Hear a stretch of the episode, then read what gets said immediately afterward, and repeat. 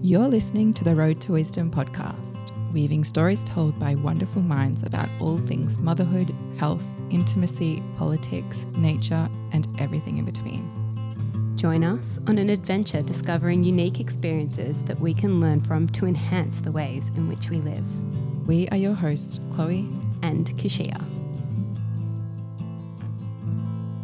Welcome, everyone, to the Road to Wisdom podcast. Um, today, we have the incredible Rhea Dempsey come join us um, to talk all about birth, which um, I feel like we say this often when we have guests, but it's very convenient for us at the moment because we will be going into that space again. And I think talking positively about birth and trusting your body and your baby is the best thing you can do when you're pregnant. So we're very lucky to have you today, Rhea. Um, I'll give you a brief inter- introduction. Um, so, Rhea is the author of two books Birth with Confidence and Beyond the Birth Plan. Um, I've read Birth with Confidence, it's fantastic. I haven't got to um, Beyond the Birth Plan yet, but I I've listened to you talk. Um, we were talking earlier about um, the podcast you've done that you haven't listened to, but I've listened to them, so they were great. um, yeah, and yeah, and now you do um, birth education and everything about birth. Everything anyway. about birth. Everything about birth. Yeah, do, like yeah. conferences and things like that. So maybe I'll just say, in terms of you know, now, I used to do births, of course, lots and lots and lots of over many many years. I don't know, nearly two thousand, I think. Can you imagine? Wow, how glorious it is to have that sort of energy, be exposed to that sort of energy, and do all that and all those kids, and now lots of those babies who I whose births I was at are having babies, and so I'm a grandmother myself, virtually with my own family, and also somehow other energetically grandmother to lots of babies coming in. It's pretty brilliant. Um, I don't do births now, apart from the ones that I absolutely can't refuse, which is my own grandchildren. And I've just had that privilege of being at each of the births of the children in my extended family in that next generation. So that's pretty yummy to wow. imagine oh. being that sort of lineage lineage of um, family life. Um, but not really doing births, but you know, writing those books.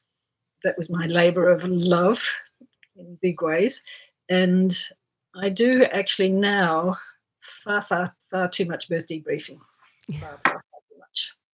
And I mean, it's necessary, necessary and important, but it's it breaks my heart, but it fires my passion. So that childbirth educator in me is is as passionate now, probably more so than way, way back when I started because things are getting worse and worse and worse for the certainly that situation about normal physiological childbirth. And so I'm pretty passionate in the whole thing. Yeah, which is really incredible considering, like, listening to your birth story and which is, I guess, where you started your entire journey into the birth world. But I mm-hmm. actually, um, I found so many similarities with my own first birth. I mean, I, I was quite lucky in the way that I didn't have intervention when I was in labor, but when you spoke about your baby being taken off you at the beginning, and I had that happen to me, and I'm like, how are they still doing that? And it's wild because the things that you experienced that sent you on this trajectory are not just still happening, but worse is happening now to to women in the hospital system, and it's just blows my mind, like how it's gotten significantly worse. Significantly worse, and then yeah, it's just. Um, I mean, we'll go into it, but you start seeing women running from, the, like running to the hills from the hospital system now when they're pregnant, and um, and then that comes with a whole lot of judgment too, which is wild when you're like, okay, you can have this terrible option, but if you do anything else, you're going to get all this judgment and criticism. And I mean, you'll get cancelled in some situations as well. Um, yeah. so I just I look I really appreciate your book because it does I, I would imagine so many women can relate to your experience even today um, and and it, it does make us all feel a lot less alone in how we managed our first births um, but then also you give such a beautiful example of what is possible and what we need to know and what is necessary and how we need to be held in that birthing space. So, um, thank you. Firstly, very, very happy, very happy. Yes. Yeah. But I'd love like one of the things that really hit home for me, which I feel like does doesn't get discussed nearly enough, um, was your term labor bypassing. yeah. Yeah. Yeah. Which I think also flows on to so many different aspects of life. But I'd love you love for you to explain to our viewers what um, labor bypassing is and how that's affecting us today. Yeah. So this is, um, you know, there's something good about getting old and having a broader perspective or a longer timeline of perspective because, you know, it's 45 years or something now that I've been in the birth scene. And I'm going to sort of go round about a few things to come to, to directly to your the question. But one of the key things that I now understand is so important to be able to speak to is that I was involved in birth before epidurals came in, or as possibly you've heard me say many, many times, the fucking epidural came in. And valid. That, that has shaped so many different aspects. Also, I was giving, you know, I was involved in the birth scene really when um, I mean, births were happening in hospital. The home birth scene then was quite, we were the renegades. Um, but in the hospital scene, still pretty much um, the, uh, there was disturbance and they were taking baby, you know, the babies were taken to the nursery and so on. And certainly my own first birth story in England speaks to the fact that there were interventions, but not nearly to the rate that we have them now. And one of the key factors has been the epidural that has made that social change as well as practice change. Um, and so then I started to see that happening more and more. And so at a social level, just starting to feel like, okay, well, now with what's happening in the birth scene, for firstly, the, the use of synthetic oxytocin all the time for the induction or the speeding up, you know, augmentation, or of course the Caesar rate now through the roof. So, um, and then the epidural, which I mean, it's such a seductive thing, so seductive, but many, many women don't understand the consequences of that seduction. And so, with all of that, then I started to talk, see that at a social and cultural level, shifting from when I first started, and I started to call it the labour bypass era. Yeah. So that if women want to now, Okay, just before I say that, you, me, all of us who work in the birth scene know that all of these interventions have their place. They are absolutely brilliant. They are useful to, to some mums, some babies. We're privileged to live in a country where we can access them when we need them. Because there are many, many women around the world who need these interventions and can't access them. So I'm not having a go at the interventions per se. Yeah, mm-hmm. they all have their place and brilliant. However, they've slipped out of the bounds of what we might call medical need and have shifted into the realm of social choice, and not only social choice, but now social expectation. So, this is what I call the labour bypass era, which is that if women want to, and you know, we can, they mm. can, but many of them don't know the consequences. Mm. So if they want to, they don't have to labour. They can have the elective Caesar. Yeah, they don't, so they don't have to labour. Or if they want to labour, they can have it. Um, it can happen at a at a time which is sort of to their choosing. I'll talk about the system in a little while, but I'm just thinking in terms of women's choices now in this what I'm calling this labour bypass era. Mm-hmm. They could have their baby induced to be more convenient. They could, um, of course, then if they're labouring, they can have the epidural and not have to engage. So you know, they can play Angry Birds or watch their favourite telly program or. My mum read Vogue while she pushed me out. so, in terms of that thing about labour bypass, focusing on the word labour, you know, the work of, mm. the work of surrendering, the work of working with those contractions, working with that functional physiological pain, working with your body, working with your baby. So when I say labour, I'm using it from that point of view, which is what we're still. We say women are labouring when they're when they're birthing. Um, well, now in present birth culture, don't have to. Don't have to. Babies do it, but then there are big consequences about that. And I feel like it, where where women are choosing these very seductive options of not having to feel pain, not having to work. I mean, the number of people who are told, "Don't be a hero." Um, just take the pain meds. Why would you want to put yourself through that? Yep.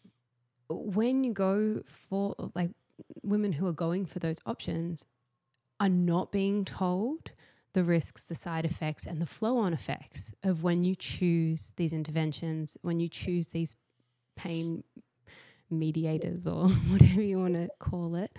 Um, yeah, and and I feel like so you know, yes, women can choose it, but it's it's still not informed consent when they're doing these things, which is just something that boggles my mind. And I mean, uh, over the last few years, I guess informed consent became a very uh, shady topic. Mm-hmm. what even is it? I don't even think it's a thing anymore. um, but yeah, that that you know, I mean, I, I, remember attending my first birth classes. They were the hospital birth classes, mm-hmm. um, mm-hmm. and for the most part, people were asking about the cocktail of drugs they can use, like how they can make it easier, how they can reduce any pain. They don't want to, you know, they, they didn't want to have to work. And I mm. just feel like one of the things that we really need to be educating women about, children about, is that life is work. like you can't, you don't just get the shiny prize at the end having done nothing. And I think if you go for that method of like anything in life, but birth being one of the biggest, you're going to suffer some real consequences. Well, it's initiation, right? And it comes yeah. in stages. Like your baby is born, it's hard. It's not it's like not physically easy. And then when your baby's six weeks old and they wake up, it's hard.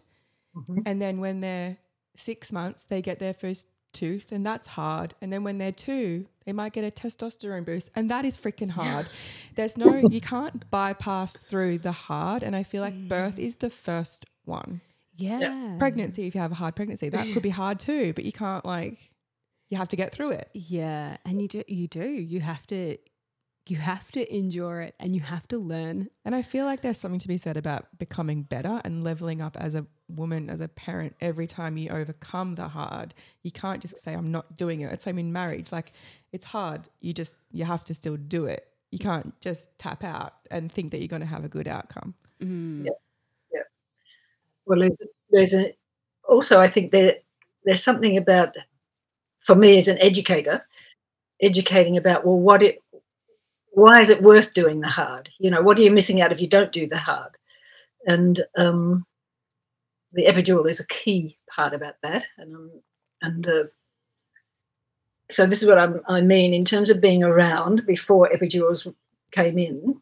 And I often, when I'm talking about this, feel like I need to sort of beg forgiveness of all the women having babies since that point, because when they first came in, those of us working particularly I was in the home birth scene, but also more generally in what we called natural birth at that point and birth centres. We had in Melbourne a number of birth centres. So women who were wanting natural birth, um, we, yeah, when we heard about epidurals, we were thinking, ah, they're going to be, br- you know, what a brilliant thing. That is going to be brilliant for what we could see small numbers of women where things were really not going well in the labour. Maybe, maybe in a very difficult uh, position or something, and that the epidural could just really be so magic for that sort of small number of birth situations that could be benefit from that intervention. Little did we know, and this is what I feel like I to apologize for, to not have had the foresight to understand that, in fact, what would happen with the epidural was that it would just hijack the whole show. So that's what's happened now. And so women coming to have their babies now, and this is probably at least the last 10 years, maybe even 15, the epidural is in everybody's mindset. So it not only in the women coming to their births, but their partners. Not only that, but it's also unfortunately, I mean certainly in the in the mindset of the medical obstetric teams and what have you, and the anaesthetists and what have you. But sadly, it is also in the mind of so many of the midwives that the epidural exists as a seductress, as a temptation, if not. Um, I mean, that that's one step away from it is to be at least tempted by it, but mainly it's just really wholly um, embraced that this is the way to go, this is the way to do it. And of course, it does, well, it's obviously that seduction is very strong, but what we know is that it entirely hijacks the birth. And this is part of women are feeling like it's it's a gift to them without really understanding what it then means. And I, I talk now a lot about the thank goodness birth. Yep.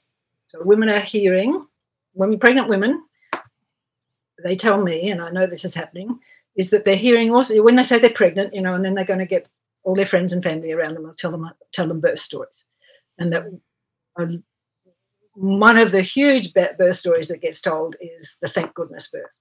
I was particularly if they're saying they're going to have a home birth or what have you. Oh, well, thank goodness I was in that hospital and they could save the baby and they could do this and they could do that and they could do that. And then they had to do this and la, la, la, la, la, that whole litany of the thank goodness. Um, and occasionally, a very, very occasionally, maybe that's fully true. Yeah? And thank goodness, yes.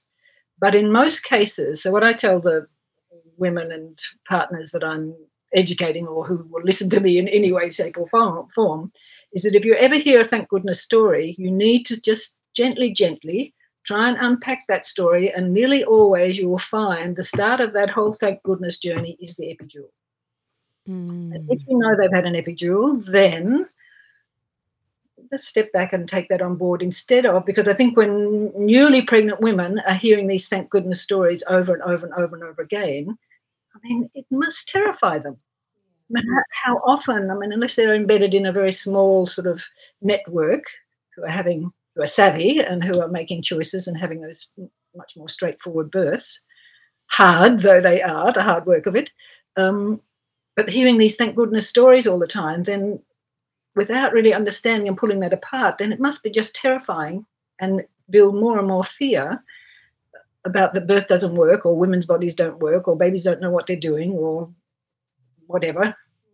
Um, so then they're, of course, running much more adrenaline in their bodies and so on and just freaking out about birth before they're even in it. So I give that advice, and I would to any of your listeners that if you're hearing about a thank goodness birth, just gently, gently try and get a little bit under the story and find out what were the choices that the woman made. Certainly, was an epidural involved? And then pretty much you can understand that that cascade is is really out of that those sort of choices and and taking that on board for yourself to understand no, there's not about birth itself not being trustworthy or not working.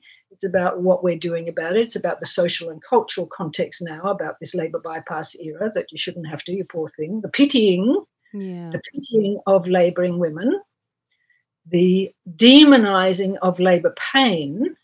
This is the other thing that the epidural has done. Demonising labour pain, whereas once, I'm sure, forever, you know, that intensity of a labour was seen as exactly as you were saying, Chloe, um, that sort of rite of passage, that that aspect of yeah, moving through something that is transformative and something that is is demanding and both physically, emotionally. And I mean, we want to be strengthened. It's it's a tough, it's a tough gig giving birth to our babies, but it's an even tougher gig, gig being, you know, mother, father, parent to these babies.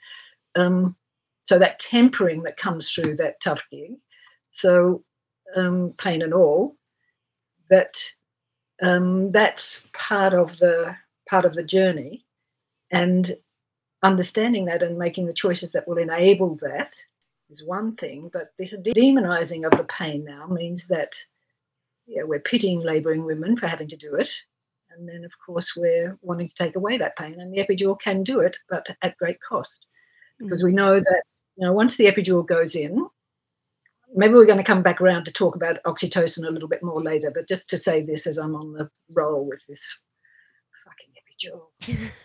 Um, so once an epidural goes in, it starts to play around with the hormones and really then before I say this, I've got to say something else. I want to frame. You can do the editing later.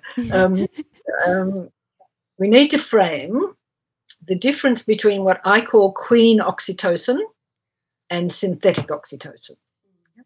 I think that women and their partners coming into to the birth scene or had their babies or what have you, everybody's familiar with this idea now, I think, of oxytocin. And the word oxytocin is used willy nilly here and there, but we need to understand there's quite a difference between what I'm saying is queen oxytocin, which is the oxytocin which is coming out of the mother's body and also the baby's body, and actually anybody who else is in the birth scene who if they're attuned and in the, that sort of surrendered state to be able to be present in that way. So queen oxytocin a multitasking glorious hormone.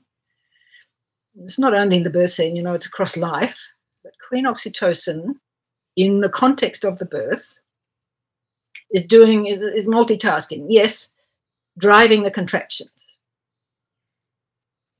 driving the contractions, but also, so that means opening the mother's body, but also queen oxytocin is crosses the blood-brain barrier and is opening the mother's heart and having her ready to fall in love with her baby and the bonding and the baby as well. The baby's own oxytocin systems are working to, um, you know, drive it towards that opening and readiness to bond.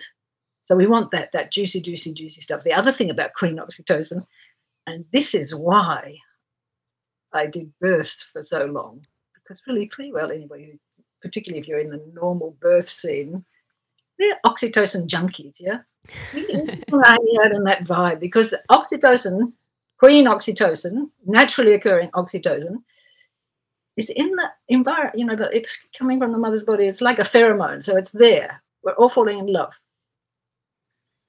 I know some young people probably go to raves or something. have that vibe somehow. or other. But in the birth room, you can have it when Queen Oxytocin is doing her work and that mum is doing her work. So Queen Oxytocin, yes, we want that multitasking. Opens the mother's body, prepares the baby for birth, and then prepares the two of them for falling in love, and everybody else in that space who is also connected with that loving vibe through the sort of pheromone effect, if you like.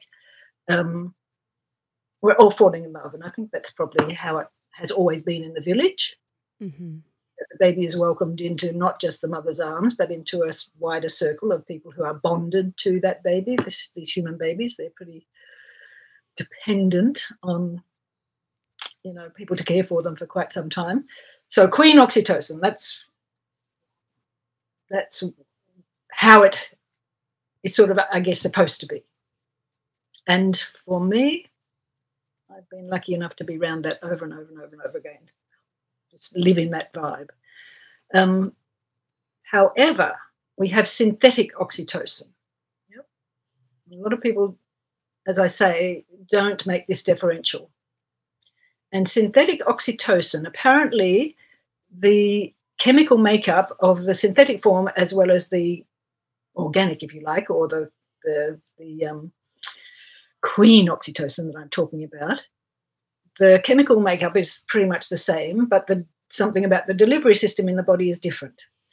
Um, queen oxytocin yes, through the body and also into the brain. So this is that thing about opening the thoughts and feelings in the heart for the bonding. Synthetic oxytocin, all it does is drive contractions and open the body. So we're not getting that heart engagement. Would we call it opening the body? Because I do feel like the synthetic oxytocin is often when you'll hear about tearing and like a number of other issues that happen in those births. And it, like, and i'm just going off instinct here, but it feels like it doesn't really open the body so much as just force the contractions and force that body open. So, yeah, yeah. it's I, it yeah, does. Interesting. Yeah, and that's an important part of language to use in that. Mm. When it's, it's forced, I mean, oxytocin opens the body too. Queen oxytocin does, but yes, it's forced. And not only that, it's the way it drives the contraction, but also the, the sort of procedures around it also. Because once synthetic oxytocin is up driving those contractions, um, there's a whole timeline set of things that come into place that then put a whole lot of pressures on other aspects of how long you can do this part and that part and the other thing. Yep. But also, if it's um, synthetic oxytocin, it's not crossing the blood brain barrier. It's not connecting out into the the network of people around. So that whole love vibe is not part of that story. I mean, at a hormonal level.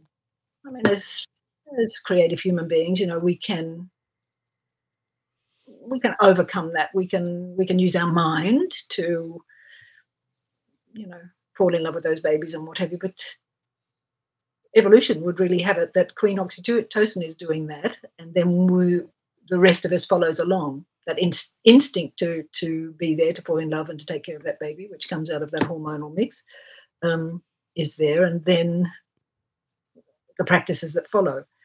We can overstep that and i mean um, you know darling sarah buckley who's done all that brilliant work on hormones um, and continuing to do in her phd so she is talking about now given that this labour bypass is so entrenched and that synthetic oxytocin is driving so many of the labours, I'll come back to the link with epidural in a moment. Um, but she's talking about, and certainly in the hospitals, they're now talking about this thing about filling the gap, filling the hormonal gaps. Yeah? So if we're using synthetic oxytocin, and synthetic oxytocin links so strongly with epidural, um, what we then have to start, and that those numbers are so, so strong. I'm going to lay out some numbers in a minute just to, to let listeners know um, that, okay, we maybe know how much are we going to pull this back and how quickly. And so, what we need to be also thinking about is if we're missing out on these key hormonal drivers that have been part of our evolutionary history, and have worked for so long until we're now interfering with them so strongly. Um, how do we try and pay catch up with that in terms of um, yeah, filling those hormonal gaps? And some of the emphasis now is on that golden hour after birth of making sure that, however the baby's born, that skin to skin happens, and that uh, we're encouraging that first hour of connection between the mother and baby to try and rejig or maybe that's not quite the word, but sort of tap into some of the instinctive and hormonal things that have been missed out on because of the way the birth has gone. So maybe I'll talk a little bit more about that later, but I just want to finish a few things about that epidural. So the epidural, once it's in, then it blunts somehow or other the queen oxytocin system. So then we have to put up synthetic oxytocin, and then that you know, changes the nature of what's happening in the mother. It certainly takes the functional physiological pain of the labor away.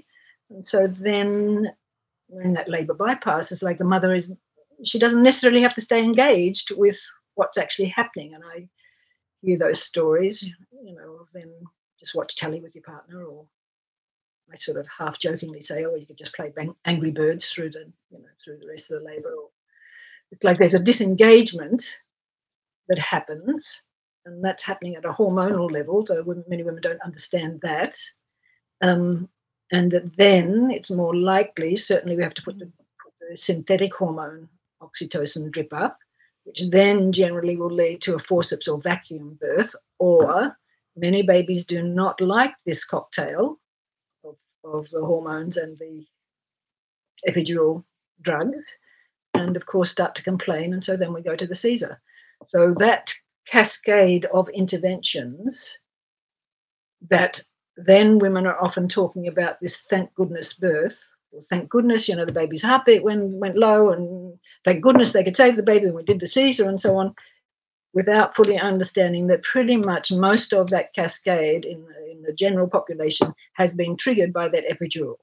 And the epidural is sold as a gift to women, mm. poor things, pity them, having to do that work, all that pain um, but at then great cost to what is actually then happening to the birth and the baby and the mother's body and and the trauma that comes when particularly if women then start to unpack that and work out what's happened and start to see that somehow or other they were you know in, in moments of what i call if you've read my first book that those crises of confidence where it's getting tough, it's hard, you know, the contractions are strong, the, the, functional physiological pain, and starting to really feel like you need some really good solid support or that it's too much for you. And the cultural message is, you poor thing, you shouldn't have to do it anymore, and we can save you and we can make it okay. And then they fall into that, that, um, yeah, weakened position of not being supported to keep working with the contractions to some good eye, eye to eye contact, some breathing with, some encouraging different positions, or all of those things that can help women to move through those crises of confidence. Instead, at that point, the epidural comes in, and then that whole cascade of interventions happens. And maybe even at, in the early time after the birth, they they can they just feel like, oh well, this is you know my body doesn't work or my baby was in peril or something or other, they can take that on board at face value. But often later, as they unpack, they feel that sort of larger sort of cultural betrayal or the maybe betrayal is too strong in the moment, but feeling let down that or abandoned hmm. in that distress of working with those stronger contractions maybe they've had, I would say that they've had an arch- archetypal expectation that there will be somebody there to meet them when they're in those strong contractions. Those midwives, those grandmothers, those mothers, those who've been there before to meet them eye to eye contact. Yes, it's hard. Yes, you can do it. Yes, let's keep going. But I think there's a deep archetypal betrayal there. But certainly at the social and cultural level, I think that women as they start to unpack this, start to feel there's a betrayal too about the system that they took on board and made their choices about, as culturally we tell them that they should, um, has let them down at crucial moments that then has set off this cascade. Mm. I think a lot of our listeners have probably had one of those birth experiences that have really catapulted them into going from. I mean, some of our guests even have had those types of thank God births, um, and then you know had subsequent pregnancies and births, and then you know led them to having beautiful free births, and you know those incredibly healing births. And what I would love is to encourage that empowered birth at home for our listeners who are just you know they're never going to walk into a hospital because most of most of our listeners are beyond that yeah. But really turning it around and encouraging and empowering these women and partners of these women to go into birth at home, either with a doula, with a midwife, or themselves, and just have that, you know, restored complete trust and faith in their bodies and their babies. And and every part of their bodies, like that Mm. hormone response that is there for a reason. Like the reason we labor is there, like because it leads to the bonding, it leads to the release of breast milk, it leads Mm. to the entire group of people who are there. And whether that's just you, your partner, and your children, or midwives or close friends or family all falling in love with that baby to look after that baby. The love is there. Yeah. It's so like every single aspect of laboring, of being like going through that. And I mean, for some people, it's a walk in the park. I mean, and I've experienced both where it's been like a 26 hour slog to three hours of Mm. like I didn't even know. Yeah. so, um, yeah, I mean, and you know, so births do all look different, but But I think the problem is, yeah, I think the problem is we've just had this. We've been we're so overexposed to the shit. We're so overexposed to the trauma. We're so overexposed to, oh, but birth is dangerous, or um, babies, babies can Die. die. but you die. can They die. just die all the time. Um, you know, all of these things can happen. Like, why would you be so stupid to birth at home? It's just, it just seems so dangerous. Like, why would you not just cancel out that risk? But from my perspective, and I know yours, Keshia, I know yours, Rhea, if you put your foot into a hospital, you are way more likely to end up being treated with all of these interventions and leaving that hospital feeling completely bruised and battered. And um, and even if you walk out of the hospital with your oxytocin high still, and you could probably speak to this more than I can, Rhea, but you know, six months down the track, a year down the track, when breastfeeding hasn't gone right, when you're you've got postnatal depression, when you haven't been able to bond with your baby properly, when you know whatever range of issues have come up for you, then you start thinking about, you know, can like often you'll get asked, "Oh, did you have a forceps delivery? Oh, did you have um, sy- syntocin or synthetic Mm. oxytocin?" And and you'll start to piece together and be like, "Oh, hang on, wait, yeah." Actually, when that nurse told me that I was being too loud while I was laboring, that actually did make me feel like I needed to numb the pain a bit, or you know, and, and all of a sudden, your your birth that and uh, god i've just i've listened to so many birth stories and especially in hospital and you hear it every time like women who are just like I had such a good birth in hospital but then they list all these things and in their mind they're still like oh but it was so good. But i'm like that lady give her a bit more time and she's going to start linking the reason why she had postnatal depression like why she like all these issues came up from her afterwards. And then that's going to manifest as trauma and then when you fall pregnant again is generally when you kind of switch on to oh i don't want postnatal depression again you start looking into what causes that or you know and that might lead you down the track so yeah, I really sorry i took that off No, no. What I really want to do is just, I really want to speak to the person who's ready for a home birth or thinks they're ready. They may have had a traumatic birth and they want to feel empowered. They want to just allow their body, they want a physiological birth. And, you know, we're lucky enough to have had, I mean, I was, I mean, I, it's been a journey from my first to now. And, you know, I always thought I had a great first birth, but I, there was intervention. I had my waters um, and my membrane, uh, what's it called? what do you call it? Um, Stretch and sweep. Stretch and sweep because I was Yeah. 42 weeks. But my midwife, you know, at the same time was like, there's no, there's no relief for you. Like, you're just going to do this. So there was no, no, there was nothing on the table. There was no epidural. There was no, like, there was nothing. Like, that was just, I mean, she was a home birth midwife, but I did have her- my baby in the birthing center. But yeah, I was just, so I was very lucky to have a midwife who was like, you're not having anything you're just going to do this, suck it up, but I will break your membranes. so, yeah, I kind of would love to just, you know, really speak to that person who's maybe holding some fear but ready. You know, like there's an urge just coming through that wants to have their baby at home um, with or without support from a professional, um, but is still feeling maybe the pulls of the fear a little bit. Mm.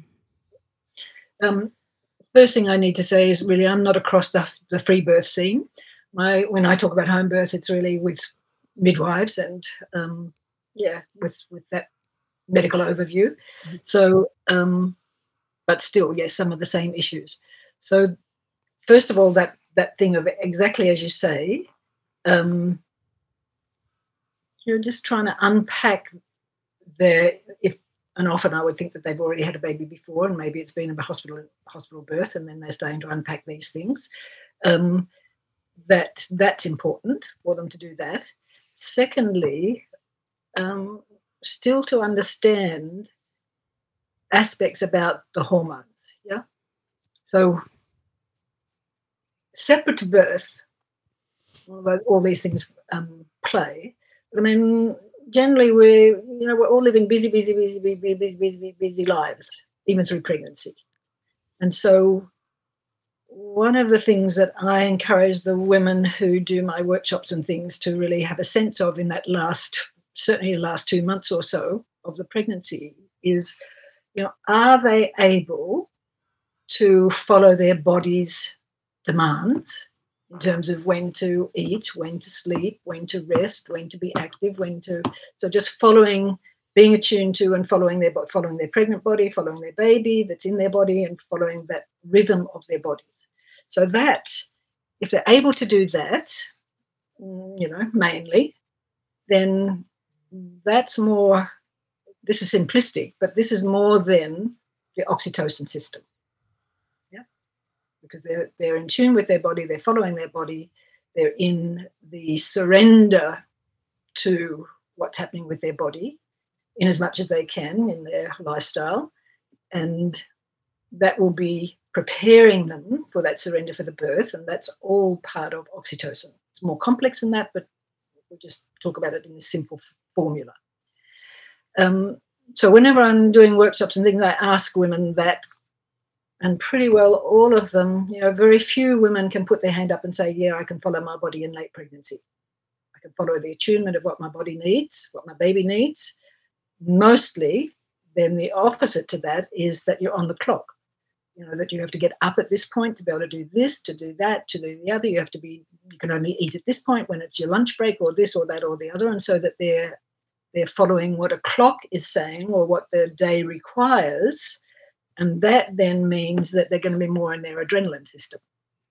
So that those stresses are there. And for women then to come to be ready to, to surrender to the births and to be surrendering to their baby, and i.e., more in their oxytocin system. But if they're they haven't dropped into that because of their lifestyle, because of demands and pressures, or because of just lack of awareness, modern life, social life, um, to be busy, rather than to be in a yeah starting to, to slow down and tune in then that can be playing in whether then they go into you know if they're going to go into labor or they go overdue or so on or sometimes their body systems get so stressed that in fact um, they go into labor a bit earlier than would be wise and things like that so that thing of yeah how their lifestyle is how they're supported to be able to really surrender to stay attuned to their bodies in late pregnancy this is part of that oxytocin system. So that's one thing. And of course, that requires lots of support. requires lots of support at the personal level, but it also requires understanding and support at a cultural and social level. And I don't think we've got that anymore for, mm. for they're expected to just, you know, be busy, be busy, be busy doing this, this, and this, and then they then somehow or other we just have the baby and get the baby out and then get back to whatever that busyness was. Well, we know that that is not actually how how it has been, should be, and so on. So that plays into the oxytocin system, queen oxytocin system. Very important for women to understand that. Um, I do love actually, Rhea, that um, in I think it's early on in Birth with Confidence, you do talk to people who are really keen, whether it's first or subsequent births, um, to have a natural birth and to have a physiological birth. And you ask the questions like, have you trusted your intuition before? And have you, I think I'm um, paraphrasing here, so might not be exactly these words, but it was it was very much asking questions like, have you done hard things and overcome them? Like, do you challenge yourself? Do you trust your intuition? Do you follow that? Or are you like, you know, governed by what's around you and what other people think and say and feel? And I think that's a really important thing. I think even, you know, in pregnancy or preconception to consider if you're going into birth as well, because if you every time you have a headache take a Panadol and push on rather than okay, I'm listening to my body. I've got a headache. What do I need? I need hydration and rest. Or if you're, you know, any any form of numbing like if you go to a gym class and when it gets too hard you lay down rather than Hey, what's push wrong with that? look and sometimes it's the right thing to do you know never being able to challenge yourself or accomplish you know find those small accomplishments in life that will all translate and i really liked um, that concept because it does it switches your mindset from just I want a ph- physiological birth, and I loved that you used um, that rebellious teen um, energy opposed to coming from a, a more grounded place because I've definitely entered into many a things in both in both ways and I had never recognized it in myself until I read that. Um, but yeah, rather than coming at it from that yeah rebellious teen energy where I'm, I'm against the system and I'm not going to do this, it needs to really come from a deeper place that is more okay. I need to re like if I've not been using my intuition, I need to retrain that up and I need to start listening to my gut and I need to start listening to my body and the signs and signals. And I I mean I remember in my first pregnancy I actually stopped taking um, Panadol. I refused to take Panadol, even though that was my go to prior to pregnancy. Yes. As soon as I found out I was pregnant, I was like, I'm not taking any Panadol um, because I was like, one, I had a, a little bit of um, fear around any kind of medications after learning about is it formaldehyde? Mm.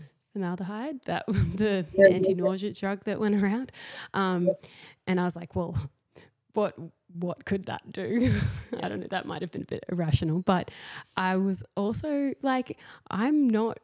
I don't want to have medications. I don't like feeling numb ever in the birth, and I'm like, I got to start now, not numbing out. So. Um, I really like that. I just wanted to bring some attention to that as well because it is one of those things that you can start preconception or during your pregnancy starting to build back that trust in your body that like connection to your body. Because even if you're busy busy busy you can still you're still going to get signs. Like your body's still going to tell you things and whether you can lay down or not coming from two mums who have four kids already and sometimes it's not possible to lay down i can still recognize when i need to lay down and note it and be like okay my body needs rest. I may not be able to give it right now but i know i need it at least. I'm not numbing out to it. So little things like that. Anyway i'll let you Yes. continue. Yeah, I, I think also sort of adding on to that, two other things that I would say, speaking to, um, well, maybe it's your your audience, yeah, um, that I think it's a gift to you and your baby to spend time, and I'm sort of taking another step from what you're saying too, um, to spend time really becoming habituated to some form of relaxation music, some form of, I mean, it might be your own mantra, it might be a, um, a specific relaxation practice, you know, or it may be something that is just your own, or it may be that you sit out in your beautiful spot in your garden and just watch the lead, whatever it is that is that calming. Um, I think it's always good to have it linked to some sort of music, whatever sort of music that is, and that women in that hopefully they're doing it in their lives anyway, different, you know, as part of just general care, but certainly in late pregnancy, to do that really regularly as a deliberate practice. And if it's linked to music, then of course it means that the mother is becoming habituated to that particular music. And also their baby is becoming habituated to that music because we know, you know, babies their their hearing is complete by about seven months, six and a half, seven months. Um, and so this is a great tool for late pregnancy. It's a great tool for labor. It's a great tool for um, once the baby's born and soothing the baby if the baby's um, unsettled, that there's that whole thing of a set of practices about yeah, mental, emotional, body, as well as the auditory with the music as being a trigger. And certainly for you know partners at birth and whatever, they need to know what this music is, and they need to know you know that when they switch it on, if it's getting if a crisis of confidence is happening or what have you, then to put that music on, and that can just help. But but the work has to be put in beforehand to become habituated to that. Mm. And it's a great gift to those kids. I know that my grandchildren, you know, there's particular music that their mums were using in their pregnancies that are still, when they're eight and nine, if they're getting a bit hairy, then that can be very useful. So that's one thing, little trick that I would say. Maybe it's not a little trick; it's a life hack.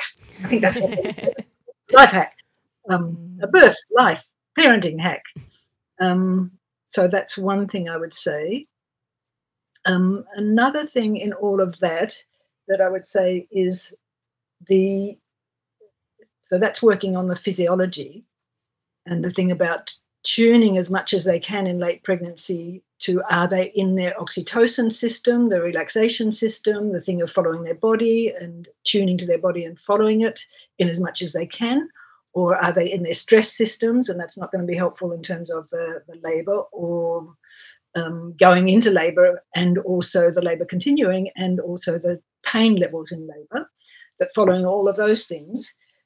The other other thing i think and maybe like if they're if women are living quite active lifestyles then probably the positioning of the baby in the body is is going to just happen. And i guess for many many of us if we think back to back back back back back when women's lives were probably much more physical and that they were shifting and walking and moving and digging and lifting and carrying and what have you. And there's a whole range of physical movement that they were doing that during the pregnancy as well, and that the baby was aligning itself to the to all of those actions in the mother's body, and so babies would be generally you know a bit better aligned for the birth. Mm-hmm. But of course, one of the things that's happening now is that many many women are living very sedentary lives, many of us, and perhaps even all the way through pregnancy. And so there's that sort of aspect in the body where the mother is not shifting and moving so much, but more just sitting as, well, you too, got your legs up and got your pelvis open. So good.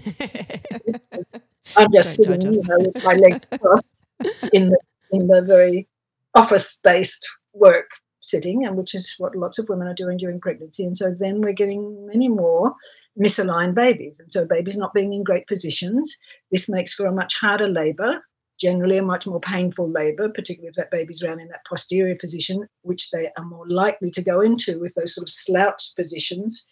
If you're sedentary in terms of sitting office type, and then come home and sort of lay back on the sofa and slouching back. Of course, this encourages that baby into that posterior position, and then we know we've got a very tough labour and tough labour for babies as well. So I think that the um, you've probably both heard of spinning babies coming out of America, mm. and they I think have tapped some of this to to really try and um, have women understand that what used to be way, way back in our prehistory, where women were much more active during late pregnancy and the baby would be more aligned. Now, many of our lifestyles don't facilitate that, and that women need to be much more conscious about what they're doing. And that I think spinning babies have really tapped into that pretty strongly and quite well in terms of the what they call, I think, the daily essentials in terms of some physical movement and and if they do have to be sitting at desks and whatever, then to modify it like this, that, and the other way to encourage that baby into that brilliant position. So this is a gift to the mother and the baby because a harder slog for the babies if babies are not in great position, and it's certainly a harder slog for the mother.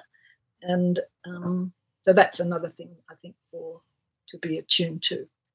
Mm. What um, I know you've you've witnessed literally thousands of births in your career. When you witness women have these things like the fun, they've got the fundamentals in place and they live in a certain way. They're very connected to their bodies. They're very connected to their babies, their intuition, and really trust the physiological process of birth. how often I, I know this is a big question, but I just want to I feel like it it's an, it's an inspiring thing for me to hear, especially if I'm about to give birth. But we've obviously read the studies where home birth is this, home is the safest place to give birth majority of the time. But how many times does this go wrong? Like if you got all the fundamentals in place, is it likely or in your in your career has it has it kind of end oh, how am I trying to say this? Would you say that like majority of your like the outcomes are usually always positive? when the woman has all the fundamentals in place. Yeah. Yeah. Yeah. The, and do the work and mm. are prepared to do the work. And of course, um, need to have people around who also are not bringing a whole lot of fear into that situation, mm. not freaking out and not laying their thing on the on the mother's story. Um, and that requires I mean, that the other thing to think about is, you know, the partners. And if the partners are the fathers of the baby, which is predominantly how it is, um, what do they know about birth? Mm. What do they know about birth? If women are relying on a partner who knows, has not feel, felt this, has not given birth before, they've been born before, but what has been their birth imprint from their own births. And so then, you know, we have that thing about the partners freaking out, seeing this intensity and seeing this potency. Yeah. And that's something that we've discussed before, just. Um, I mean, we've said it a few times how during pregnancy and especially during birth, like you're so vulnerable. And it is yeah. so important to make sure that, like, eh, I would say it needs to start in pregnancy. You're keeping your, like, field safe from negativity, from other people's stories, and mm-hmm. even from people who hold negative stories. Um, and, and, yeah, and I would ex- extend that to your partner, where I guess education comes in really, really important. So, you know, natural birth courses so that they can wrap their head around the natural process and how this is actually genetically what we are made to do and how it's meant to unfold and the pain and intensity and any any part of it is actually how we're designed to be able to process a birth and then that continues on into the life of the mother and the child. Um, yeah which i think like is a is an important takeaway. Um, but we um, oh but i think it's also because my partner has recently just said like whatever birth you want whatever the environment whoever you want obviously i support that. But as a man my mind is how am I going to protect you? And what do I do? Worst case scenario. And there's nothing that a woman or a mother can do that's going to change how they approach mm. the scene like their job is to do that so I feel like probably inviting someone yeah. into the birth space that you know holds a real reverence for it and yeah. also is able to relax into it yeah um I, can, I, can I can I just jump in here with some of my favorite stuff Yes. So this is from the second, second book. Second book, I think it's chapter seven in the second book, and so uh, I talk about but archetypes of birth. You know, the birth archetypes.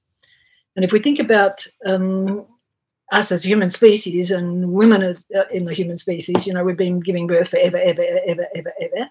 And really, forever, ever, ever, we've been surrounded by women when we've been giving birth and they've been our mothers our grandmothers or our aunties or the other women in the village or so on. So I feel like deep in contemporary women's psyches, there's still a sort of an archetypal form about when they're pregnant, when they're going into birth, what sort of energy they want around them to feel safe because this is what's laid down in our collective unconscious is to have women's ener- energy around us and women who've given birth before and know what they're doing. Whereas socially and culturally, that's not what is on offer for most women when they're giving birth. But that archetypal form, I think, stirs in the mother's, the pregnant woman's consciousness, and that she's seeking some of this energy in the people who are around her. But socially and culturally, mostly women are, apart from in small pockets, women are working with strangers in their birth, pregnancy and birth. And the only person they know is their partner, generally um, the father of the baby. And so often these fathers get, um, and they're willing, they want to be there. And ex- as you say, Chloe, that I mean, the archetypal form for a father about birth is to be the protector of the space. Yeah. Mm-hmm. That sometimes works out in, in the birth to be misaligned and they try and protect the mother from the work of it, i.e., the pain. But the projection from the mother, these deep archetypal, onto who she knows, her partner, is that he be mother, is that he be able to be grandmother, is that he be sister who knows what to do and, and exactly how to be in that birth space. Um, because this is what the archetypal yearning is for women is to have these qualities of energy and knowledge around them for the birth and but socially who they're encouraged to choose to be the only person that they know at the birth is their partner and then they're in the, in the hospital mainly and with people who are not fulfilling any of those roles. So at the home birth, um, women maybe are more attuned to being able to make those choices. So there still is, I think, that deep yearning to have that woman who knows, mm. knows about birth, who knows the journey, who, when you're feeling a bit lost in a crisis of confidence, that you can look in their eyes and feel like, yes, it's possible, because there's that steadiness in the whether it's a midwife, whether it's your best friend or it's your own mother or your grandmother, um, who trust birth and trust, yeah, this is a tricky bit here, or this is that you've got to go deeper now, or what have you, and they can go into it. So I think I talk about the archetypes, you know, the birthing go- goddess archetype, the grandmother archetype, the mother archetype, the sister archetype, the um, the birth.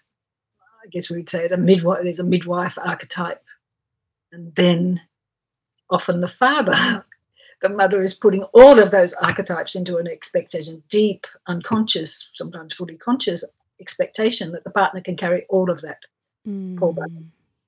They can't carry it all. Mm. And then um, then after the birth, you know, they both can be feeling like they failed one another, which is not great when you've got this new baby and you're you both need to be at the top of your game with the baby once it's out.